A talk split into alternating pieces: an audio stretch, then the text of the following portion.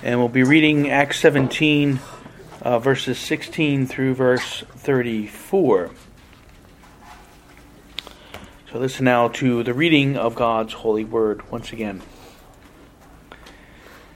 Now, while Paul awaited for them at Athens, his spirit was provoked within him when he saw that the city was given over to idols.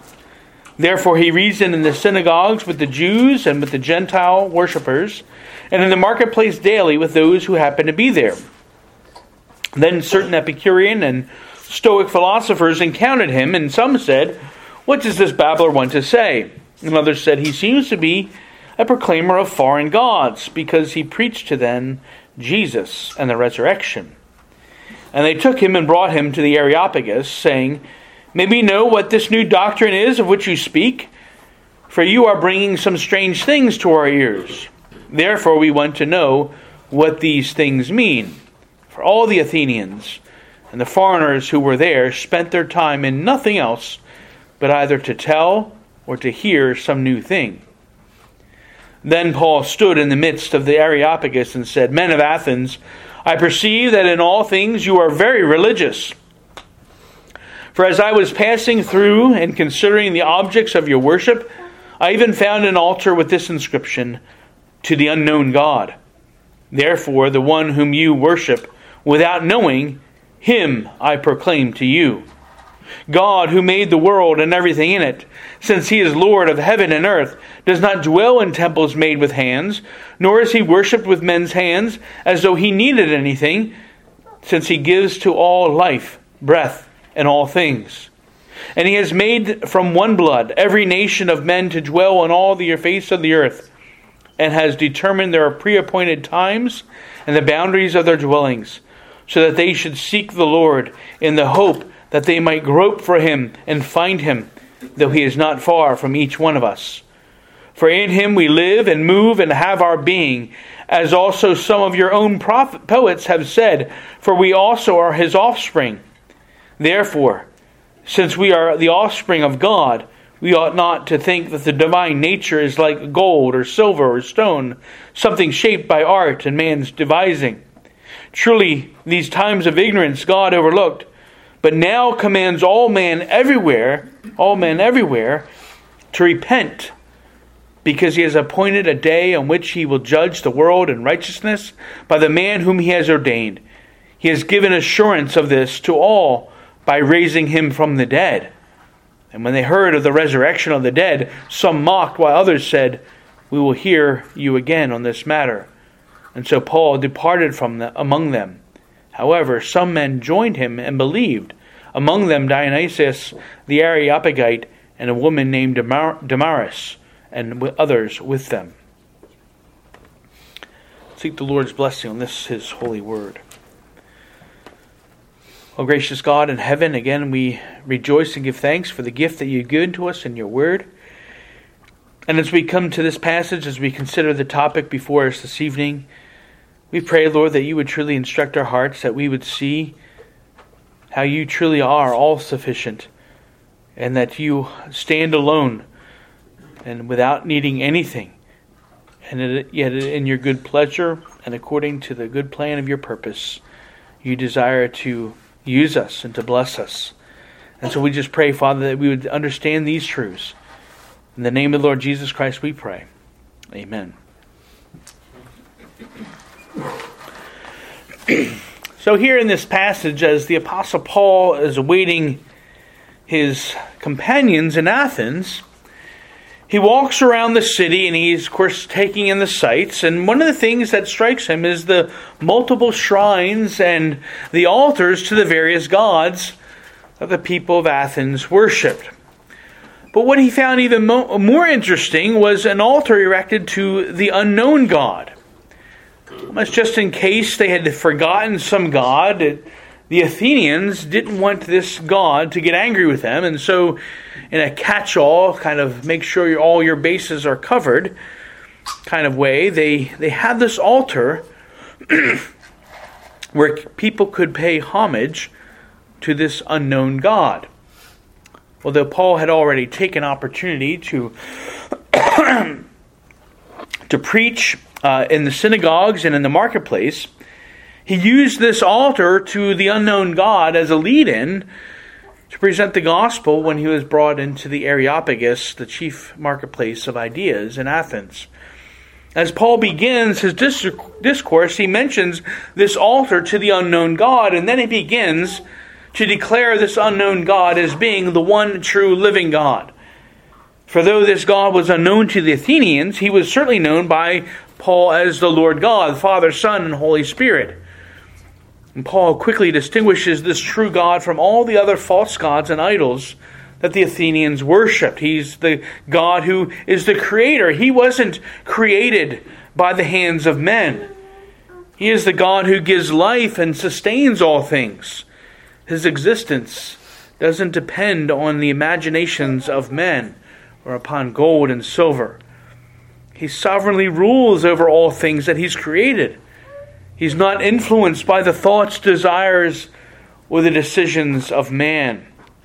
He's a God completely and fully independent of all mankind, all creatures, and all creation. He doesn't need these in order to survive or have his being.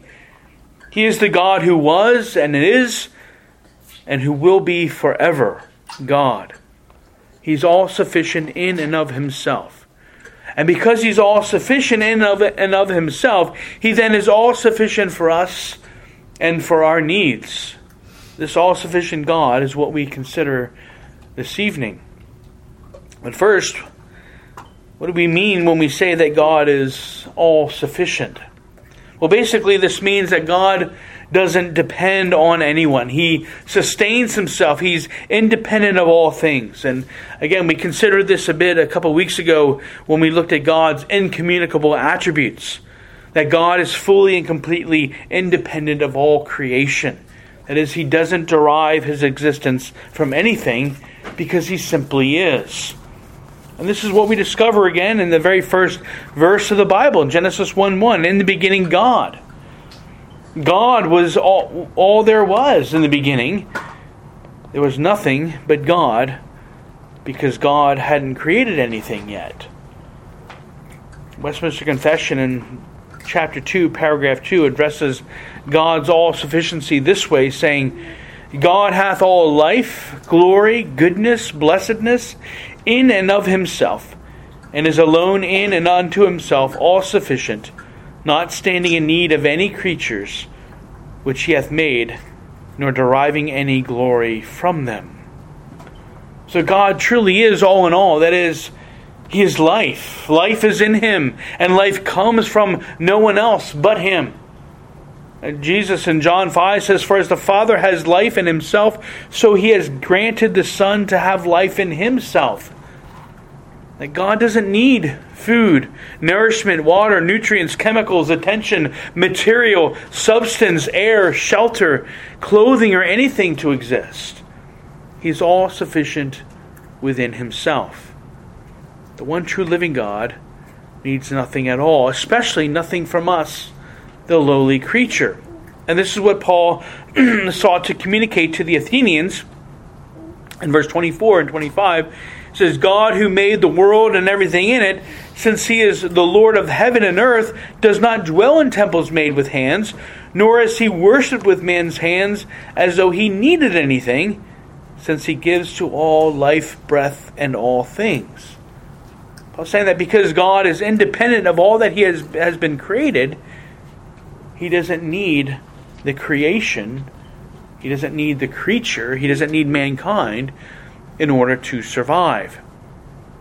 Again, he doesn't even need us.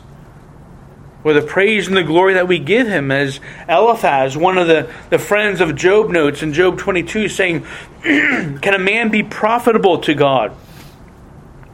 Though he who is wise may be profitable to himself. Is it any pleasure to the Almighty that you are righteous? Or is it gain to him that you make your ways blameless? The answers to all these questions he poses are no. There's no gain to God. There's no gain to God if we're righteous or good. Our goodness and the glory we give really adds nothing to God because He's already sufficient, He's complete within Himself. We can't add anything, any anything more to him. Now this may startle some a bit when we think about God. God doesn't need us. No, he doesn't. If he did, well then we'd have to wonder how could God exist for all eternity past before he created us and all things? He certainly couldn't if he needed us. Indeed, God is so much greater than all the creation of mankind. He is glorious. He is all glorious, truly without us. Now, this is pretty humbling for us. And indeed, to lower us down even a few more notches, God doesn't need us to be his hands to accomplish what he desires to accomplish. Sometimes we hear people that were the, the hands and feet of, of Jesus or the hands and feet of God to carry forth the gospel and to do whatever it is God needs to have done in the earth.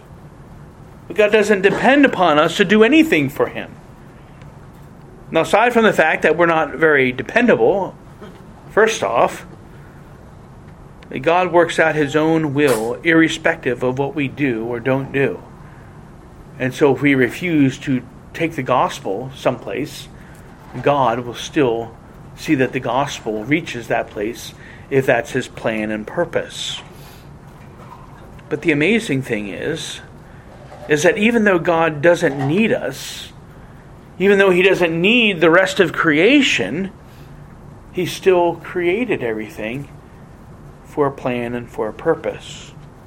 And because God created all things, we know that He alone must be sovereign over all things, again, as we were just noting. Again, here the confession states it this way that He is uh, He alone is the fountain of all being, of whom, through whom, and to whom are all things, and hath most sovereign dominion over them, to do by them, for them, or upon them, whatsoever himself pleases. Now we'll look at some of this uh, Lord willing, in a couple weeks when we look at the decrees of God. But there's several things to note here. First, God is the fountain of all being. All things, even life itself, flows from God. The Apostle Paul notes in Romans 11, saying, For of him and through him and to him are all things, to whom be glory forever. Amen. That's exactly where the Westminster Divines got that part in the confession, taking it right from uh, Paul's words in Romans 11. And then also in Colossians 1 For by him all things were created that are in heaven and that are on earth, visible and invisible, whether thrones or dominions or principalities or powers, all things were created through him and for him, and he is before all things, and in him all things consist. And so here again, we see God's sovereignty and his dominion over all that he's created. But we also see here another important truth. We'll consider again the, the Trinity, Lord willing, next time. But here, Paul is actually attributing the work of God to Jesus Christ. In the context of what Paul is saying in Colossians 1, he's talking about Christ. The Word of God become flesh that He is the source and center of all things, even as God the Father is, and certainly the Holy Spirit is as well.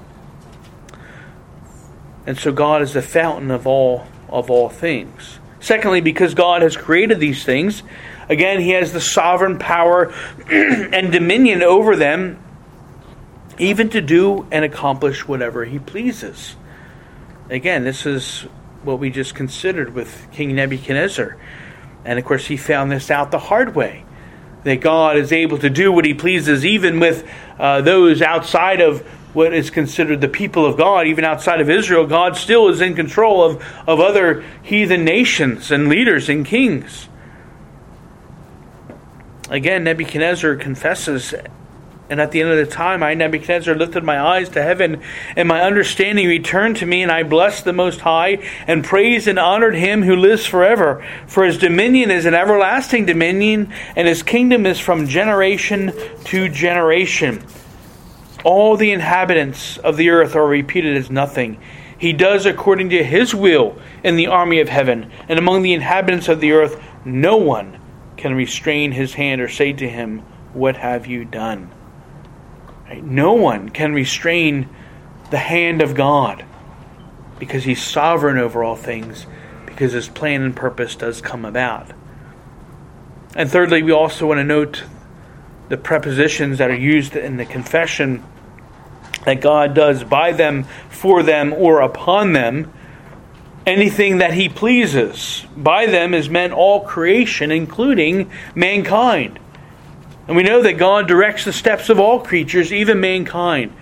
Proverbs 16 A man's heart plans his way, but the Lord directs his steps. The confession also mentions whatsoever God pleases, that is, according to his good pleasure.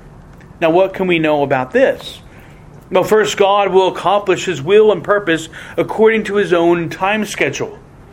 The Apostle Paul says in 1 Timothy 6, which he will manifest in his own time he who is the blessed and only potentate, the King of kings and Lord of lords. And here Paul, speaking of Christ's return at the perfect and appointed time that God has set. Christ will not come too late, he will not come too soon, he will come at the perfect time that God himself has appointed.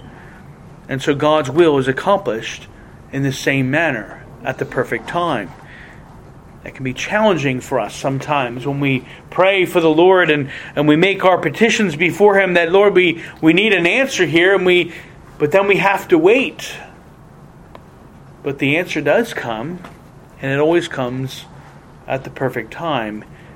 And hopefully, during that time of waiting, our hearts have been drawn even closer to the Lord. And so God will accomplish His will and purpose according to His own time schedule. Secondly, his sovereign plan will need to be accomplished, or it, it is it is indeed accomplished. It's guaranteed.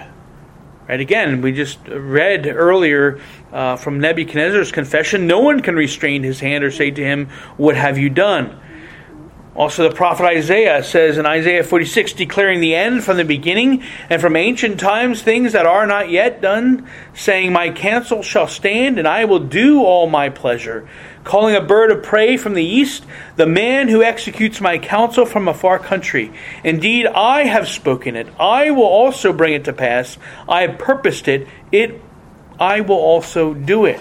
And so here you see God, before anything happens, God has already declared it the end of that matter from the very beginning. And we see here the, saw his sovereignty not over not only over the birds of prey, but even of mankind.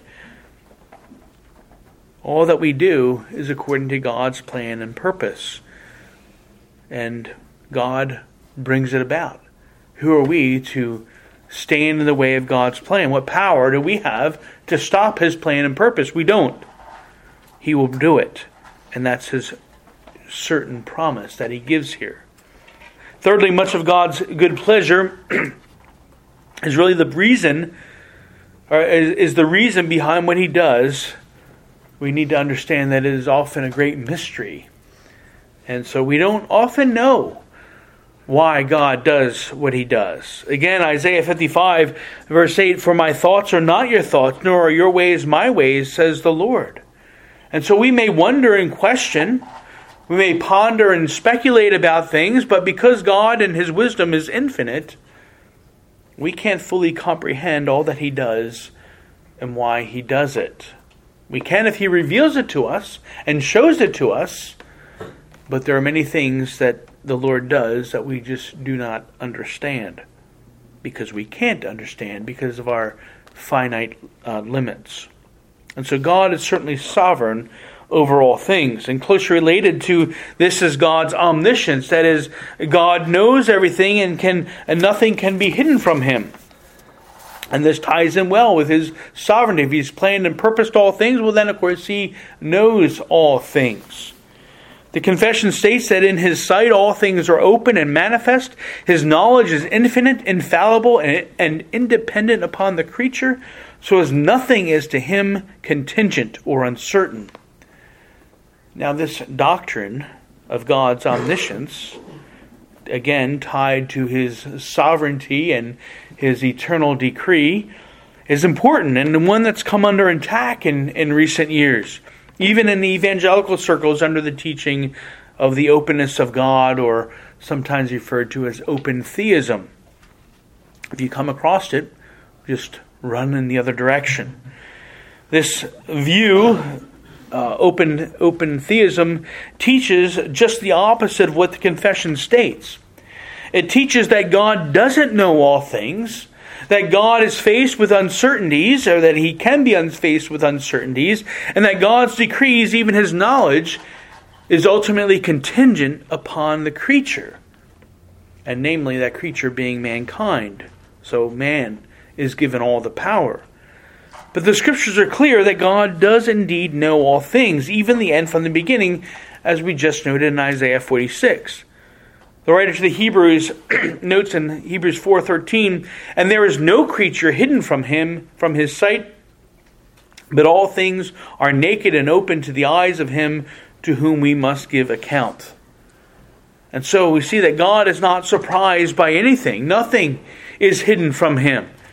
Even something as random as the casting of lots is not only known by God before it happens, but it's actually been appointed by him. In Proverbs 16, verse 33, the lot is cast into the lap, but its every decision is from the Lord. And so you think you're, you're uh, making a random choice. Well, God has appointed it. Nothing is random because He knows it, because He's appointed it. And certainly God doesn't look down the corridor of time and, and see that what man will do and then decide, okay, well, I'm going to make my decision based on that knowledge. Well, if he did that, well, then he would be fully dependent upon mankind. No, God decrees, and so it shall be, even before man does anything, even before man was created. God appointed the numbers of our days. And again, we see this, and we'll look at this, Lord willing, in a couple weeks, in relation to God's decree of election. In Romans 9, Paul says, and not only this, but when Rebekah also had conceived by one man, even by our father Isaac, for the children not yet being born, nor having done any good or evil, that the purpose of God according to election might stand, not of works, but of him who calls, it was said to her, The older shall serve the younger. So God's decree of election was determined before Jacob and Esau were born before they even existed, even before the foundation of the world. God truly knows all things. And because God knows all things, as the confession continues, he is most holy in all his counsels, in all his works, and in all his commands. So God doesn't make mistakes. God never resorts to plan B if plan A fails, because with God, plan A never fails. It's the perfect plan and the only plan because God never changes his mind. And again, he's not uh, dependent upon what we do. God is most holy. That is, he is most pure and upright in all that he does, plans and commands. And as Abraham confesses in Genesis 18, shall not the judge of all the earth do right? And so ultimately, there is no injustice with God because He will always do what is good and right according to His own perfect standard, according to His own good pleasure, and according to what He has eternally decreed.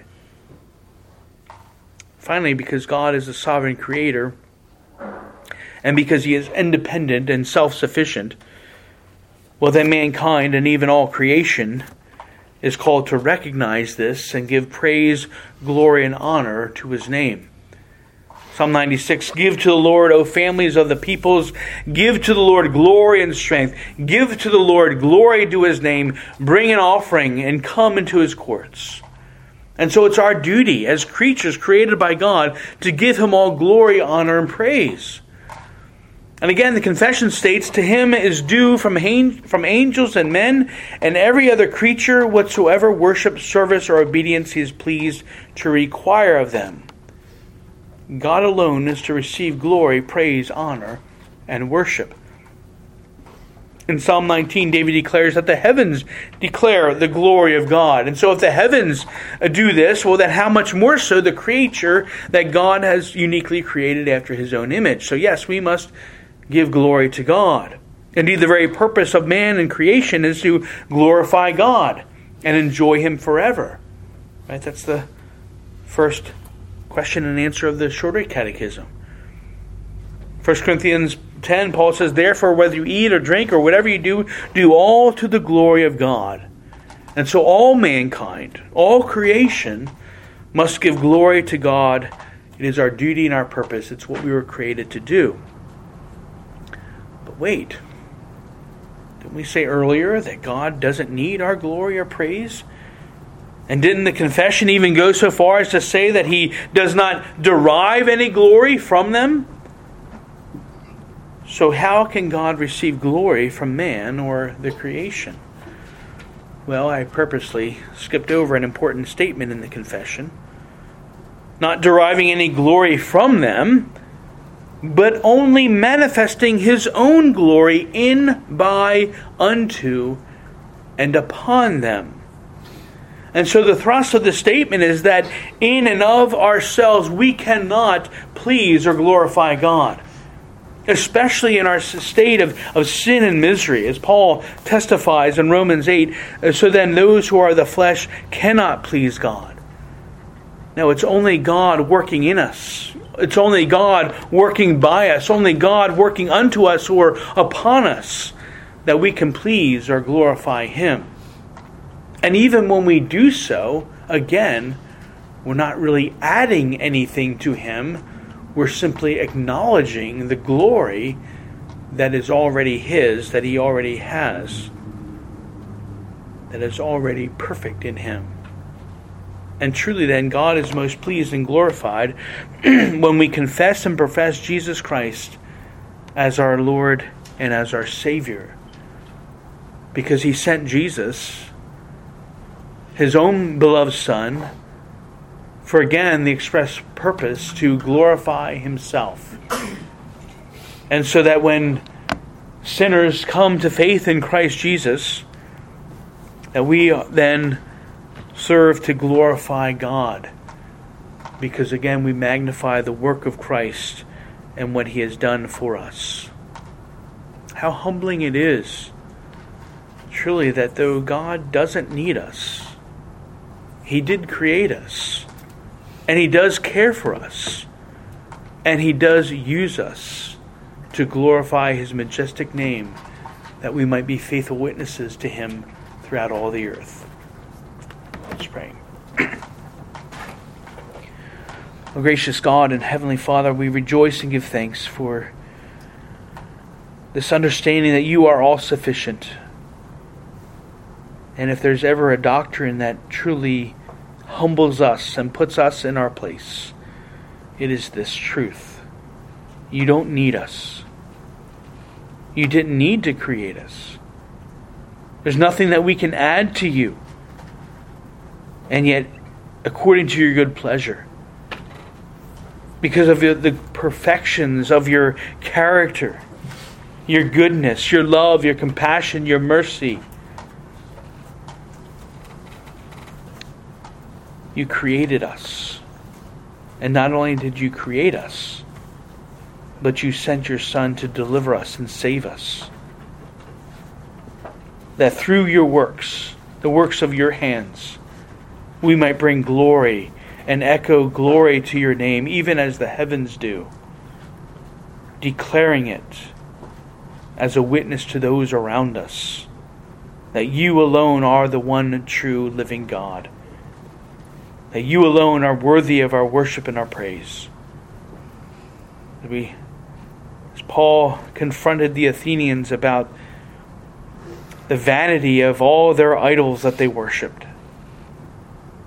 But this unknown God, you have been pleased to reveal to us. And so we pray, Father, that you would truly bless us, that you would draw us all closer to yourself, that you would truly work in us and through us and upon us to continue to bring glory to your name. We pray all these things in the name of the Lord Jesus Christ. Amen.